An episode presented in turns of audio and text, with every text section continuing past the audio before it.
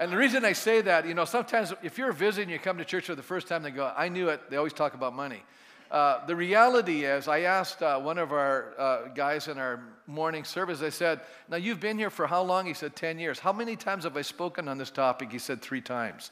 So he kept track. So uh, this is not my normal element. But as I'm going to share today, this is not just about giving. What I'm going to share today is God's wisdom regarding finances and how you and I can actually get a handle on our finances. I'm going to talk about our attitude and some of the ways that you and I can actually uh, experience uh, great understanding and joy and what God intended and rather than you know what's happening in many of our lives is the culture shaping the way we think and spend and all the rest of it. And so many people are so much in debt today.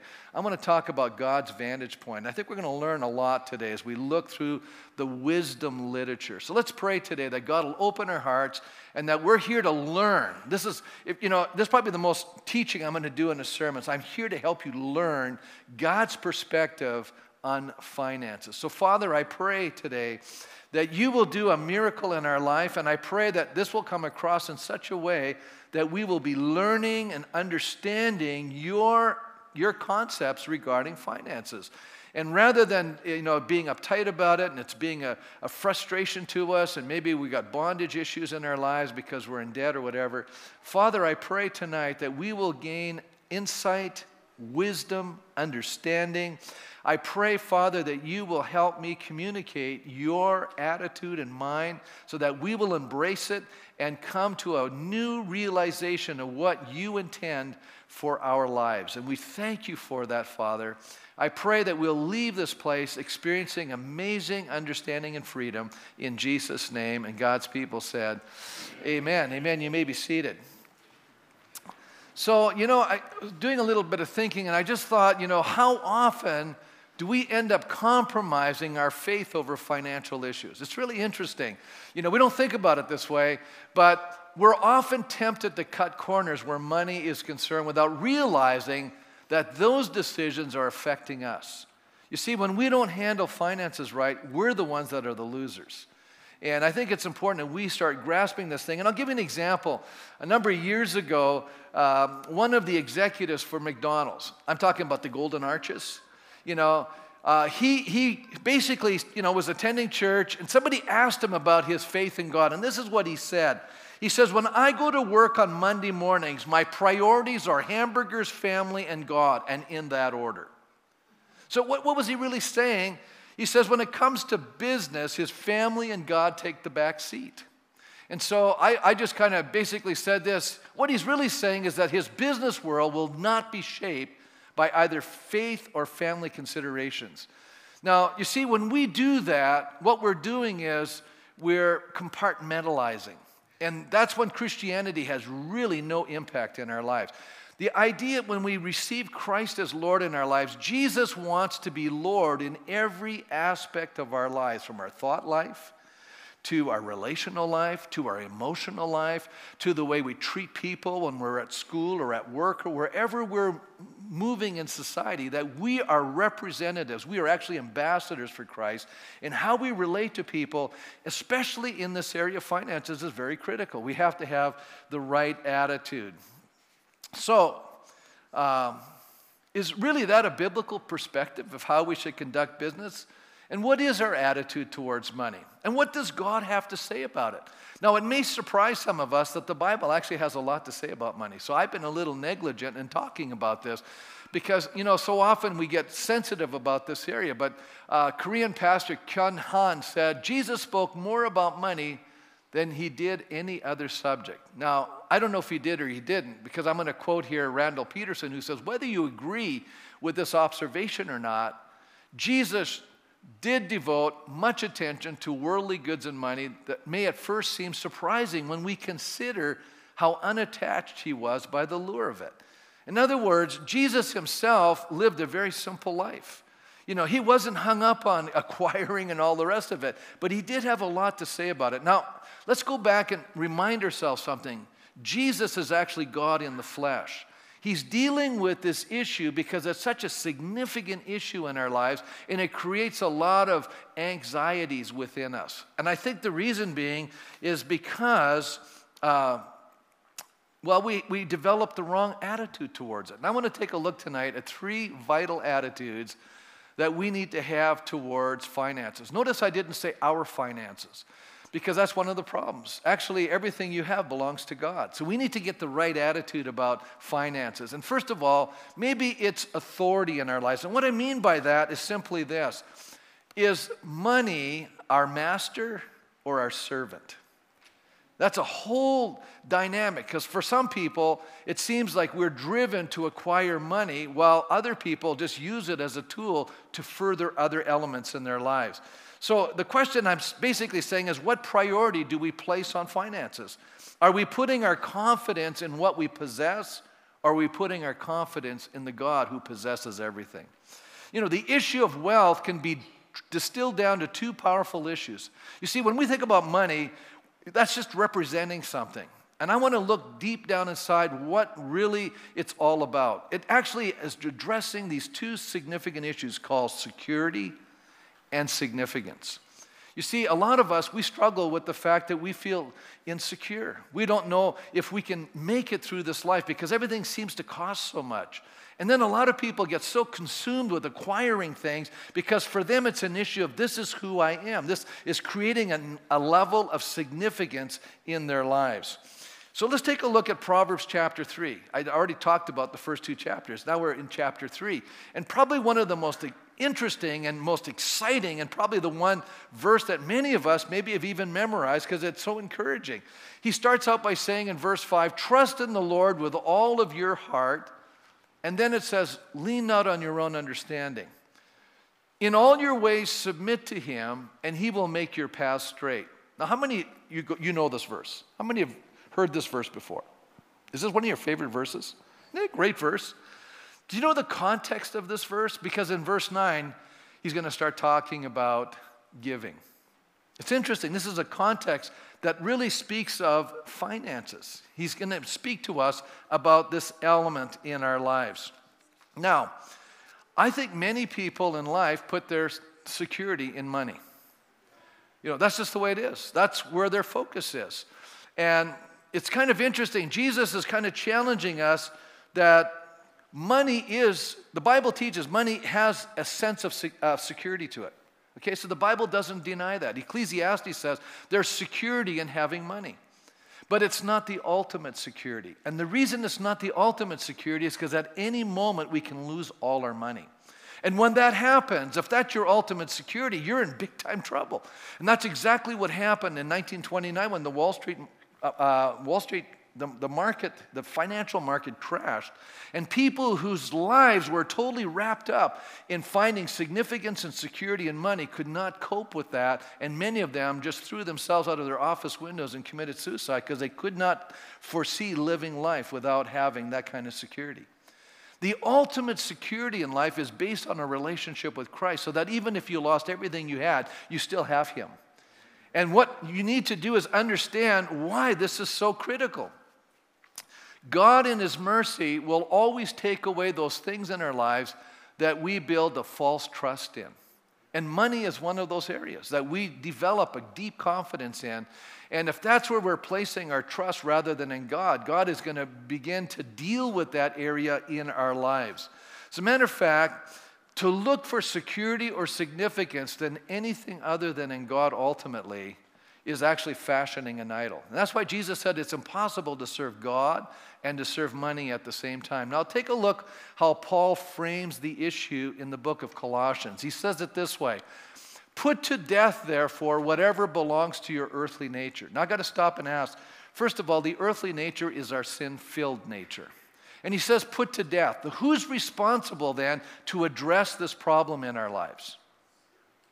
Put to death. That sounds like an imperative to me. That sounds like God is saying to us, listen, I've given you my spirit. I want you to obey me in this. I want you to not uh, allow this to control your lives. I want you to address these issues. Now, he names them here. It says sexual immorality, impurity, lust, evil desires, and greed.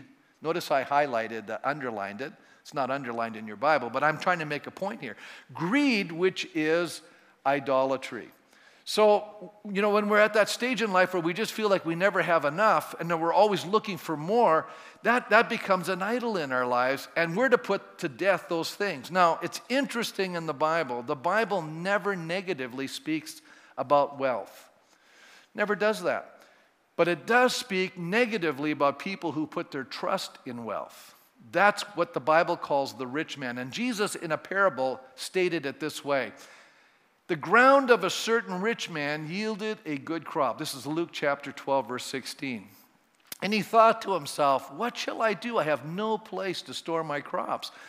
He said, This is what I'm going to do. I'm going to tear down my barns and build bigger ones, and there I will store my surplus grain. And, I'll, and I'll say to myself, You have plenty of grain laid up for many years. Take life easy, eat, drink, and be merry. Almost sounds like some retirement plan, doesn't it? You know, just pointing that out. I think just some parallelism here. But God said to him, You fool, this very night your life will be demanded from you. Then who will get what you've prepared for yourself? In other words, you had a great plan, you prepared for all this stuff, but you're not going to enjoy it. This is how it will be with whoever stores up things for themselves but is not rich towards God. So, what is he really saying here? He's saying this Jesus is not you know, condemning this man for his prudence in planning ahead. That's not what he's doing here, okay? And we're going to find out from the book of Proverbs that it's actually wise to plan ahead, okay? But in Jesus' summary statement, what he's saying is that this wrong thinking of enriching ourselves at the expense and neglect of our spiritual growth and development towards God is ungodly. He's trying to tell us the priorities are wrong. As a matter of fact, what we need to be doing is seeking God's kingdom first. That's the most important thing. And then he says the rest of these things will be added in our life. So I think what's happening here is that the reality is that this person is not planning far enough in advance. What do you mean, Pastor? Well, how many know that if you're saving up for retirement, that's a short period of that's a shorter window, right? Let me ask you a question. How much more time are you going to spend in eternity than in retirement? I just got to ask that question. And what's the, what's the obvious answer? You're going to spend a lot more time in eternity, but yet some of us spend so much time fixated on a short block of time and you know saving up for it. And I'm going to share that that's probably a wise thing to do. I'm not going to negate that. I think we should do that, and I think Proverbs teaches that.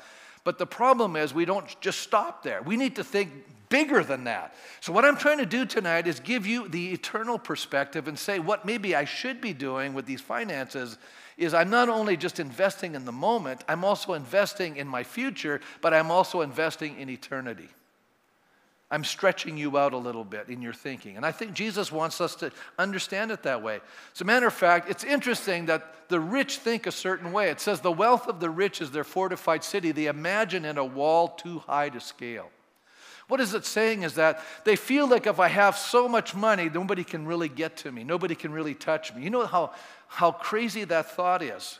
Because there's comes times in life, you know, that we could lose everything we have. See, I think we just assume that life will always be the way it is. And yet, when we study history, that's not true. We see times in history where people have gone through great upheavals and great changes. You know, wars change things. You know, financial uh, insolvency in, in, in, a, in an individual life changes things. I could say that financial insolvency in nations change things. And I'm going to give you a classic example. You know, I just was reading this week because we have missionaries in South America, and they said in Argentina today, the rate of inflation is 34%. Now, do you understand what that actually means? Well, let me give you a little picture. It means that within a year from now, everything that you're trying to purchase is 34% more. The cost of living moved up 34%, and maybe your rate of employment or your rate of, uh, of uh, earnings doesn't flow to that same degree. And all of a sudden, you're in a crisis situation. How many can see that? So the people in Argentina right now are in severe crisis. But let me paint a different picture so you get a little deeper sense of nations who have difficulty. A number of years ago, I was in Greece. And Greece today has terrible problems. And you say, why do they have so many problems? You know, because so many people are just trusting that the government will provide everything they need, but the nation itself is in, is in insolvency. They have no money, they can't do anything.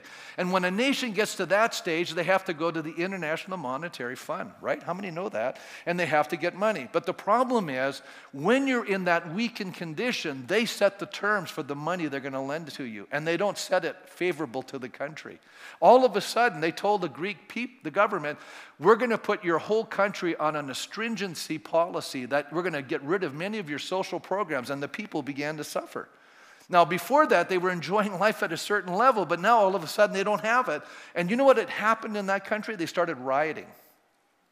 That was the response of the people. I was actually there when they were doing that. There was all kinds of riots happening in Athens when I was there at that time. Really a sad situation.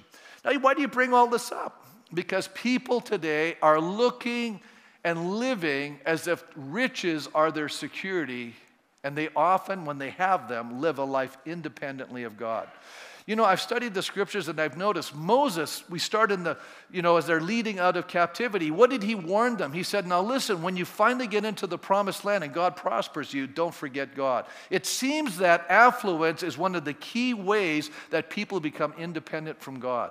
And the nation of Canada is a classic example. We have had unmitigated prosperity for so long that we just assume it's going to continue to happen, and we've forgotten who the one is that gives us these things. God is the blesser, and we get fixated on the blessed things, and eventually we forget the one who brings these amazing blessings into our lives. That's very interesting. But you know, the psalmist reminds us that money alone cannot ultimately save us from our ultimate enemy. In Psalm 49, it says this Hear this, all you people, listen, all who live in this world, both low and high, rich and poor alike, those who trust in their wealth and boast of their great riches. No one can redeem the life of another or give to God a ransom for them. In other words, all the money in the world can't save you. That's what he's telling us. The ransom for a life is costly, no payment is ever enough, so that they should live on forever and not see decay. So, what is he saying? That you and I, money can't buy us out of debt, out of death. That's what he's telling us. You know, you can have all the money in the world, but if somebody comes along and says you only have so many days to live, all the money in the world isn't going to be able to save you at that moment. And that's what we need to understand. For all can see that the wise die, that the foolish and the senseless also perish, leaving their wealth to others. But God will redeem me from the realm of death of the dead. He will surely take me to himself. That is so powerful. What is he saying is that in a sense death is universal to the human condition, but God is the one who can move us past the realm and dominion of death. I spoke on that last week and bring us into the kingdom of life and that you and I can spend eternity with God Almighty. Now, money is actually neutral in the Bible. I know this is interesting. You know, some people think it's bad. I'm going, no, it's neutral. It's our attitude that's the real issue. It's what we're putting our trust in. It's how we're utilizing what God is bringing into our lives. And the Proverbs, there is actually a prayer in Proverbs. This is the only prayer in Proverbs. I think it's a fascinating prayer, and it's found in chapter 30. And it goes like this Two things I ask of you, O Lord, and do not refuse me before I die. Keep falsehood and lies far from me. Give me neither poverty nor riches, but give me only my daily bread. Now, you know, I think most of us, this is how we, we want to operate in life. Lord, could you give me my daily substance right, I mean, my, my entire lifetime of bread right now? Isn't that kind of what we want? We want to make sure we have enough. God says, no, I'm not, that doesn't teach you how to live by faith. Excuse me. As a matter of fact, when they were collecting manna in the wilderness, God says, Listen, when you go out on the sixth day, collect twice as much because you don't have, I don't want you working on the seventh day. And God, and nothing happened to the manna. But then the, the day some people went out there and started collecting on the seventh day, and it turned all to maggots. so, why am I saying all of that? God is trying to teach us, and in the Lord's Prayer, we learn it. Give us this day our what? Daily our daily bread. So, what God is saying is, I'm committed to you as a father to provide for your every need. And yet, I'm only going to do this on a daily basis. So, what has to happen is you and I have to start living by faith. We have to learn to trust God. But a lot of us say, Lord, could you give me my lifetime allotment right now so I can feel secure? Because when we say that in our minds, what we're basically saying is, I, I want the security of having these earthly things so I really don't have to trust you. You, you see what's going on here? So God is trying to teach us something that He will provide. Now, how many here, when you were a little child, you were really fretting about how food was going to come your way? You were really uptight about that. Well, for most of us, we didn't think about it. That was our parents' anxiety. How many say that's true? Now, you and I are a child of God. We should say to ourselves, hey, I need to start thinking like a child in some ways and say, I'm going to stop being anxious about this stuff and let my Father in heaven have the concern about that. He's going to take care of me. He's promised to do that. And I'm going to make a guarantee to you. I've been a Christian for 41 years. I'm a little older now. I can honestly say, like David, I was once young and now I'm old, but I've never seen the righteous forsaken nor their seed begging for bread. God is a faithful Father, and we don't have to worry about it. Now, you think about it. You know, he goes on to say, Otherwise, I may have too much and disown you and say, Who is the Lord? Affluence tends to keep people from God. Or I may become poor and steal and so dishonor the name of God. That's the other side of it. You know, I don't have enough and now I'm doing illegal, immoral, and all kinds of crazy things to, to survive. You know, I think this is kind of a unique a proverb, isn't it? It's an interesting prayer. Lord, I don't want to have too much, but I don't want to have too little. I want to be honoring to you in my entire life. So then the question is, how much is enough? And if you ask a rich person, they'll always tell you just a little bit more. Because you see, we have this thinking in our mind that if we just had a little bit more, we, you know, we, we could relax a little bit. You know, we wouldn't have to worry about it. We wouldn't have to be anxious about money. But I've already said, Jesus is saying this do not worry, saying, What shall we eat? What shall we drink? Or what shall we wear? For the pagans run after these things. You see, that's how non believers think. They're focused on that which they see. They've become materialistic in many ways. But your heavenly Father knows you need them. So it's not like God's going, well, you know what, you can do it without anything. No, no, He says, no, I'll make sure you get them. What Jesus is trying to get across is the right priority. And here it comes. But seek first the kingdom, His kingdom, and His righteousness, and all these things will be given to you as well. I love this. This is my life verse. This is how I've tried to keep my life in perspective, right here, this verse. Put God first. Do what He wants you to do, and don't worry about that rest of that stuff. He'll take care of that. He's our Father. And then it says, Therefore, do not worry about tomorrow, for tomorrow will worry about itself. Each day has enough trouble on its own. So I'm totally convinced whatever I need for today, God's grace will be there. And what I need for tomorrow, you know, what I'm, what I'm about to do in Germany, I believe God's grace will be there. When I go to India, God's grace will be there. I just believe that God will be with me every single day, meeting the need as it arises. I don't have to live in worry. So, does this mean we don't have financial goals and plans? No, it means we don't worry about those things. You know, if I could sit down with young people, I would say to them, listen, this is what we need to learn because we're living in a culture today that advertisement is so powerful. Do you guys realize we're bombarded with advertisement at such a high level today? It's so affected our thinking, we don't even realize it. You know, it's almost subliminal sometimes. There's so much coming at us, we don't even think about it. But here's, here's the messaging in advertisement you need something you don't need because if you have this, it will make you content.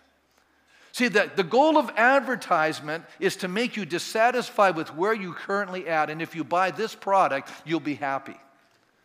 How many know that's a lie? How many know that's not the secret of contentment at all? How many here would say, man, I, if I could just be content? Can I tell you the secret of contentment? How many want to hear the secret of contentment? Anybody want to hear the secret of contentment? Here it comes. It's found in the book of Philippians, chapter 4. Paul says, I've learned the secret of contentment. Okay, Paul, tell us what the secret is.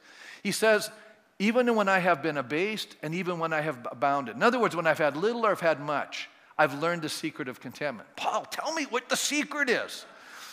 I can do all things through Christ who strengthens me. Philippians 4:13. That verse is actually answering the question of contentment. What is he saying? Christ is the one who makes me content. Wow. So I need to understand it. Jesus will give me what I need when I need it.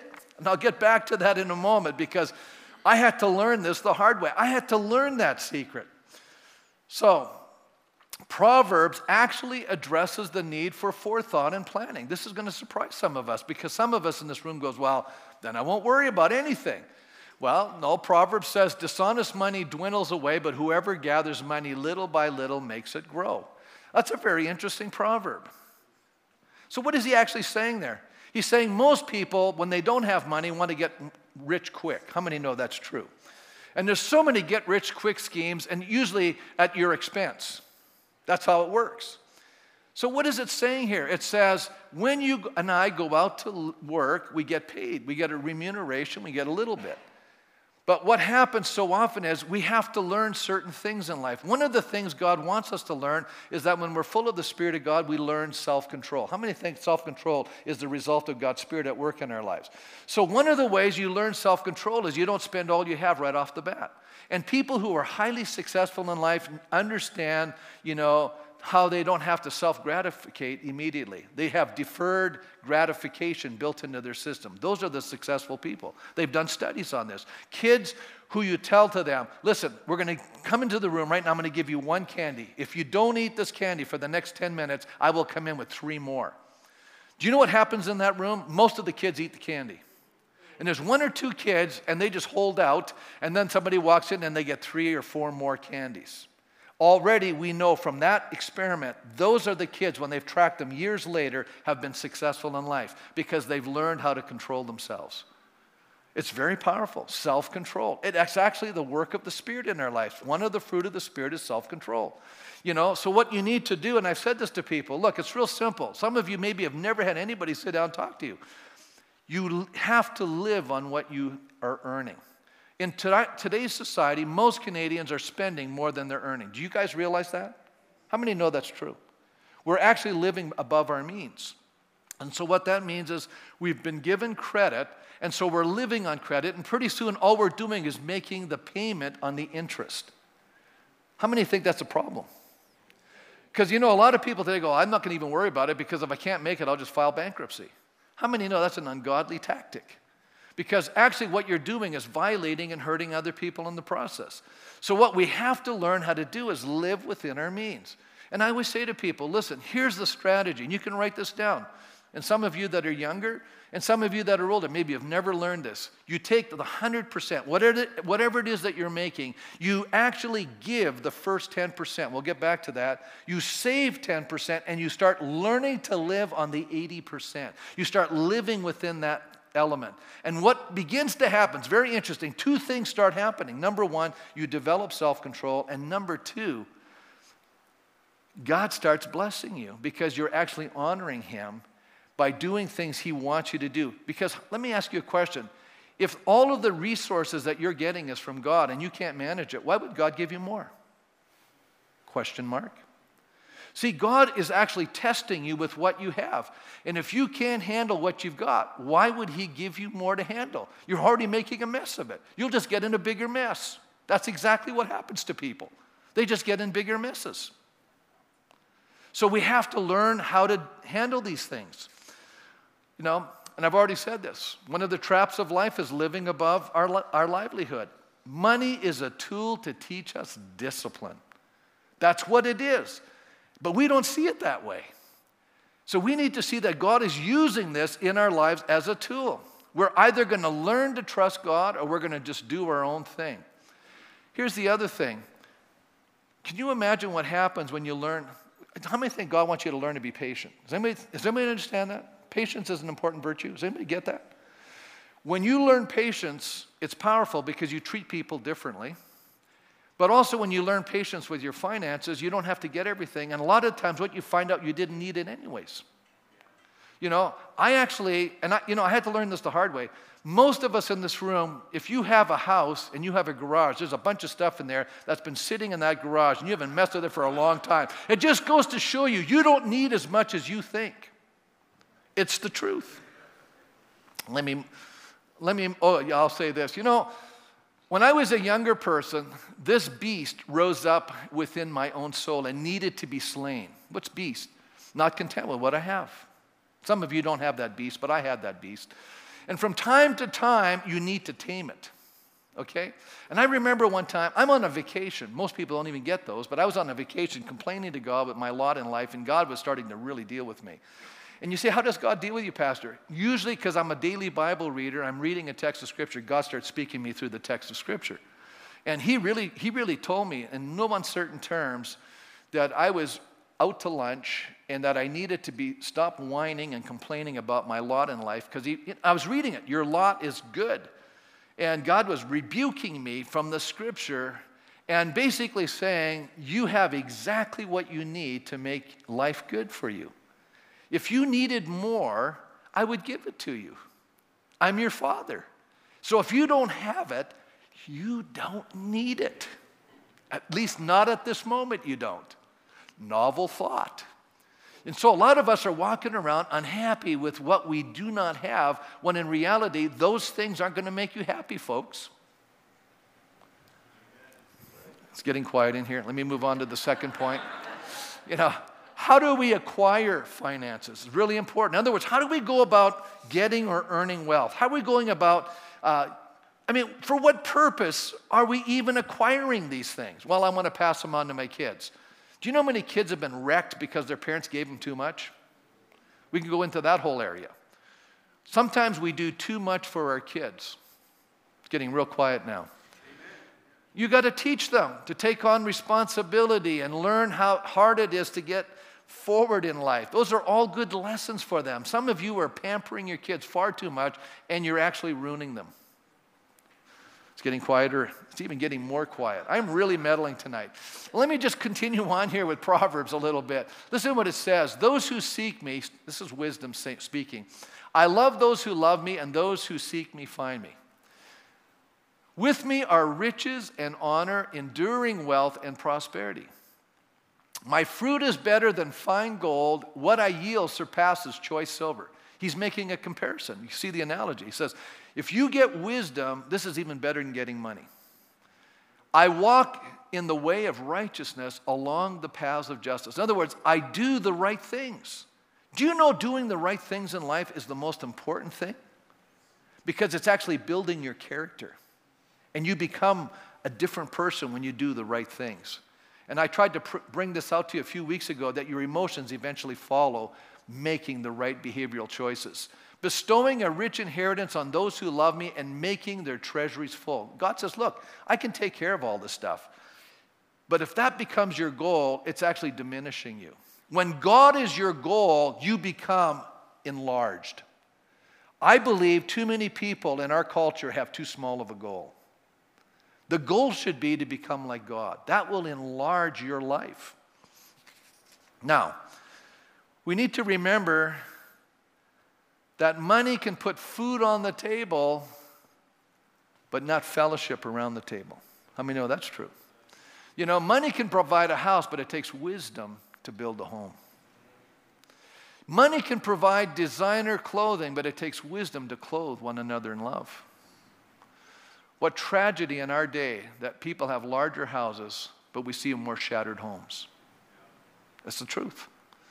What Proverbs teaches about wealth is that acquired rightly and used properly, it's a good thing.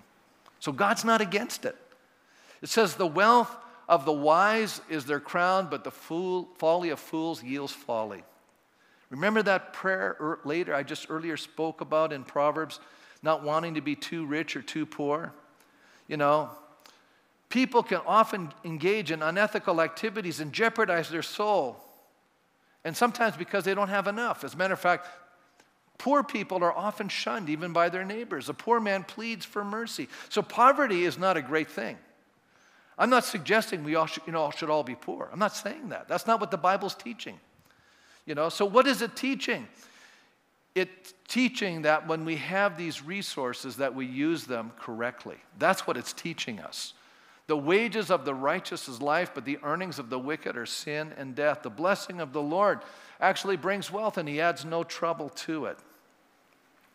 So let me move on to the third attitude we need to have. It's how we put it into action. So we're going to talk about the real practical. How do we acquire the wisdom to acquire the wealth and to manage what God's entrusted to us in the right way?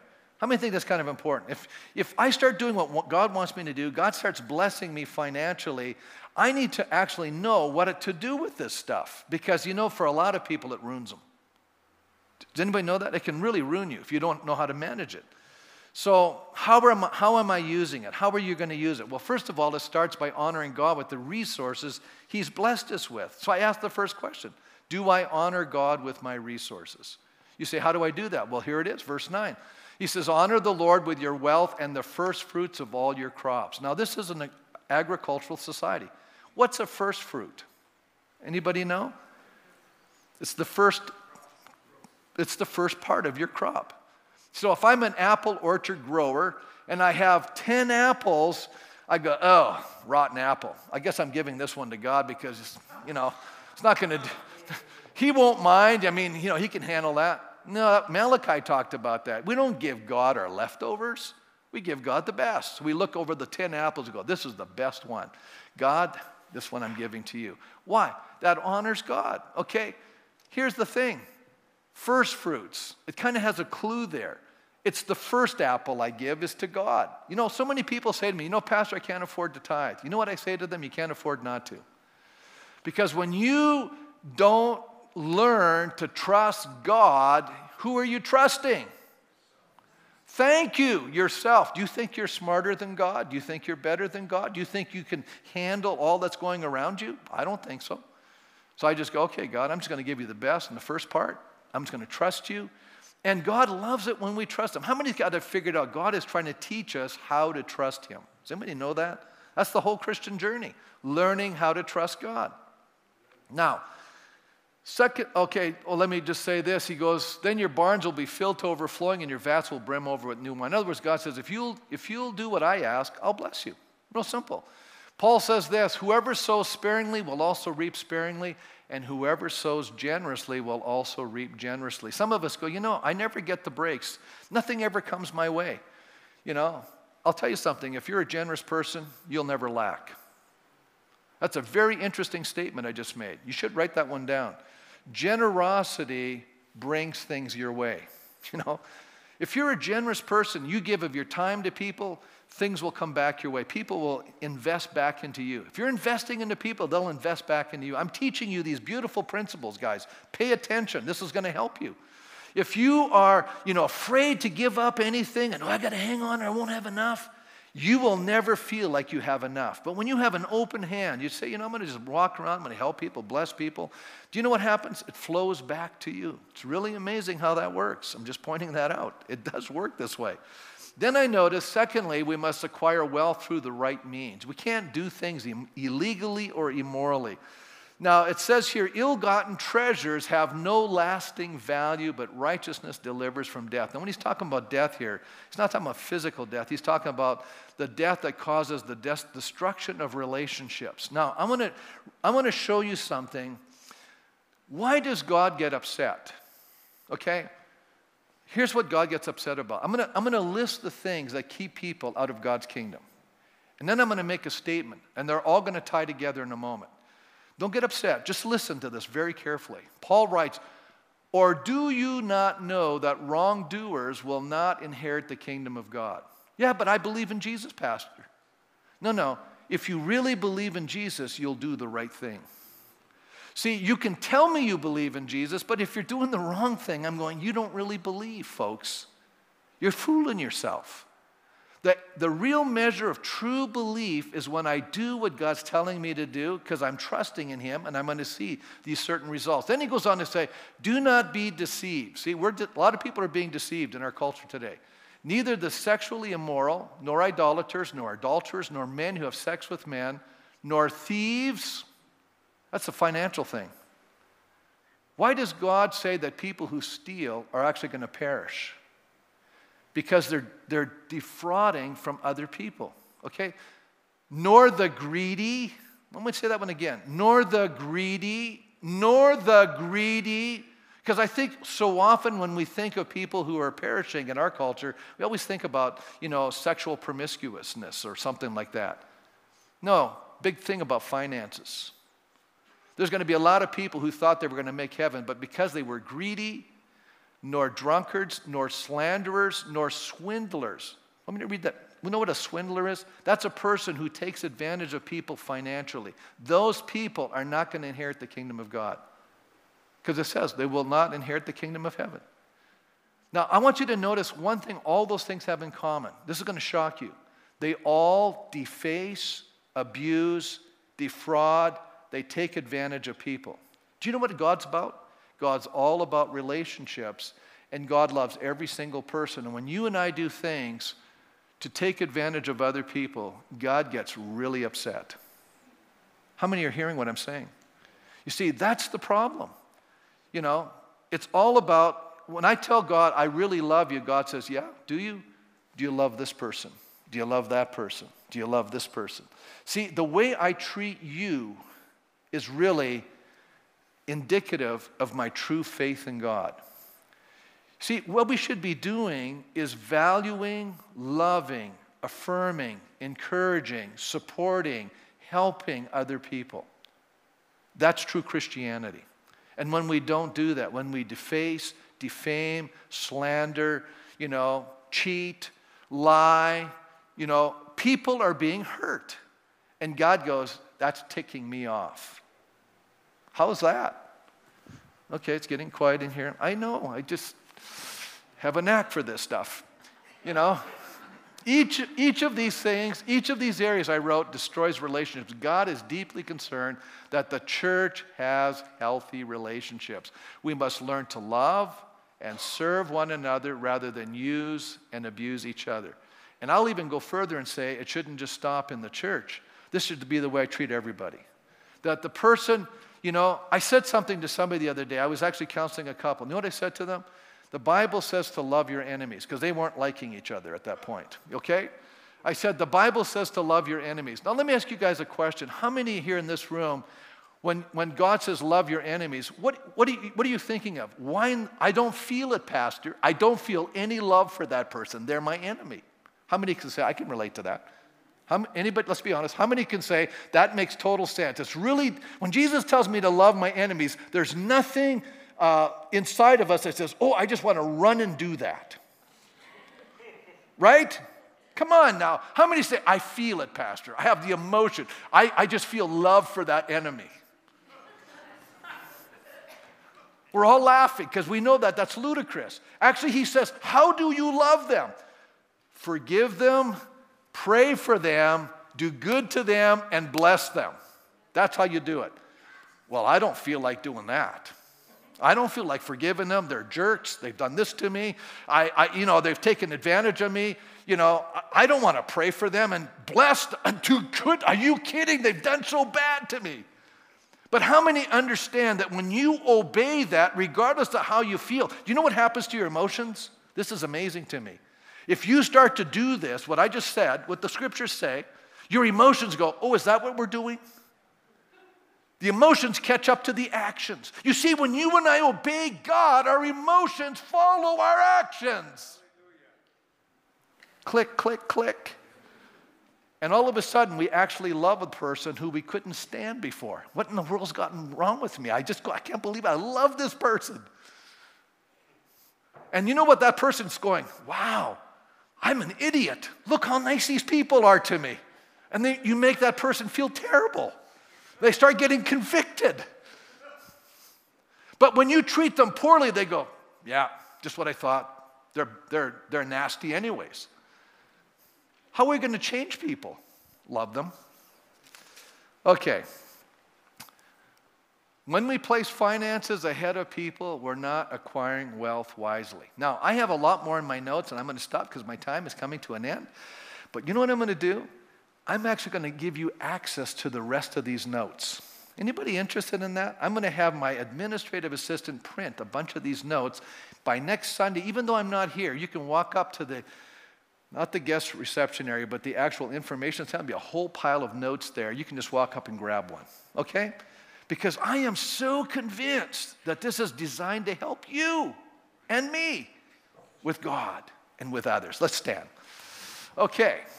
So, with every head bowed right now, I'm not here to, you know, there's no condemnation coming from me. God doesn't even condemn us. You know what He wants to do? He wants to help us get our minds in the right places when it comes to finances. How many think this is kind of an important area in our life? Anybody think that's important? How many say, you know what, Pastor, I'm going to be honest, with every head bowed, I struggle with security issues. Just raise your hand. That's where I'm at. I'm struggling with security issues. Okay, good. You guys are so honest. That's beautiful. How many here say, you know what? I struggle with significance issues. You know, I, I feel like, you know, if I have a lot, then, you know, somehow, you know, it makes me feel better and makes people think of me more highly. I struggle with that. Just raise your hand. I'm going to pray for you. How many here say, you know, Pastor, when you're talking about giving, something inside of me almost chokes. I'm so afraid to do that. I'm so afraid I won't have enough. Actually, I, am realizing I'm actually putting my trust in what I have rather than putting my trust in God. I'm struggling with just obeying God in that area of finances. That's you. Raise your hand. That's you. Just right now. Raise your hand. Just be honest. Okay. Here's what I'm going to say to you. I'm going to make a little test because Malachi says, and God says this, not me. I'm just telling, I'm passing on what God's saying, okay? He says this if you will start tithing, God says, I'm going to open the windows of heaven, I'm going to pour a blessing on you, you won't be able to contain it. I've been doing this for over 40 years, and I'm going to tell you what's going to happen. God's going to take care of you. That's what's going to happen. Do you know during the Great Depression, the 1930s, Oswald J. Smith was the pastor of People's Church in Toronto. Great church, great mission sending church. Canada sent so many missionaries around the world, it was amazing. Oswald J. Smith had so many people come to his church in the Great Depression because they were financially in need. That makes sense, right? It was a depression. A lot of people were out of work, they needed. So he decided to do a little experiment. And in his experiment, he decided to ask every single person that came for financial assistance, Are you a tither? And you know what he found out? That not one person that came for financial assistance was a tither. And you know why? Because God always takes care of people who trust Him. And so it wasn't that He was being mean, He just, he just you know, helped them. I don't know if you know this, our church is very generous. We're constantly giving to the needy in our city. There, we have needy people come to our church every single week. We're constantly giving food to people. I, I'm being honest with you. We're doing that all the time. Michaela, you're my witness. Isn't that true? They're just streaming in here. But if I was to ask them that question, you'd find out not one of them are tithers because they don't trust God. I'm your pastor. I care about you. I want you to start obeying God. I want you to learn to trust God in this area in your life. I want you to stop worrying. You're his daughter, you're his son. Why is he going to let you down? My goodness, you know, I'm an earthly dad. You think I'm going to let my kids starve? Forget it. If I have it, they're getting it. I would go without. I want you to know God in heaven is 100 million times better than I am as a father. Why is He going to let you go without? He's going to take care of you. Stop worrying. Don't worry about it. He's your dad, He's going to take care of you. He wants you to learn to trust Him. Amen? Okay, let me pray for you. Lord, I want to just thank you tonight. This is a very touchy t- subject for a lot of people, but you know what? You're a good God. And I pray tonight that our confidence in you will rise, that you will provide all of our needs according to your riches and glory in Christ Jesus. Lord, that we will stop worrying about these things, that we will start obeying, and that we will start responding to you in the right way. I pray today that, Lord, we will find our security in you. We will find our significance in you. We will find our contentment not in the things we're acquiring, but our contentment is coming because we find strength in our relationship with you. That really doing your will and obeying you brings such joy and such happiness in our lives. It overfills us, and we begin to realize that the things we think that makes people happy is not true at all. It's just doing your will. It's knowing that we're doing what you want us to do. It's knowing that we're serving one another and loving and caring for each other.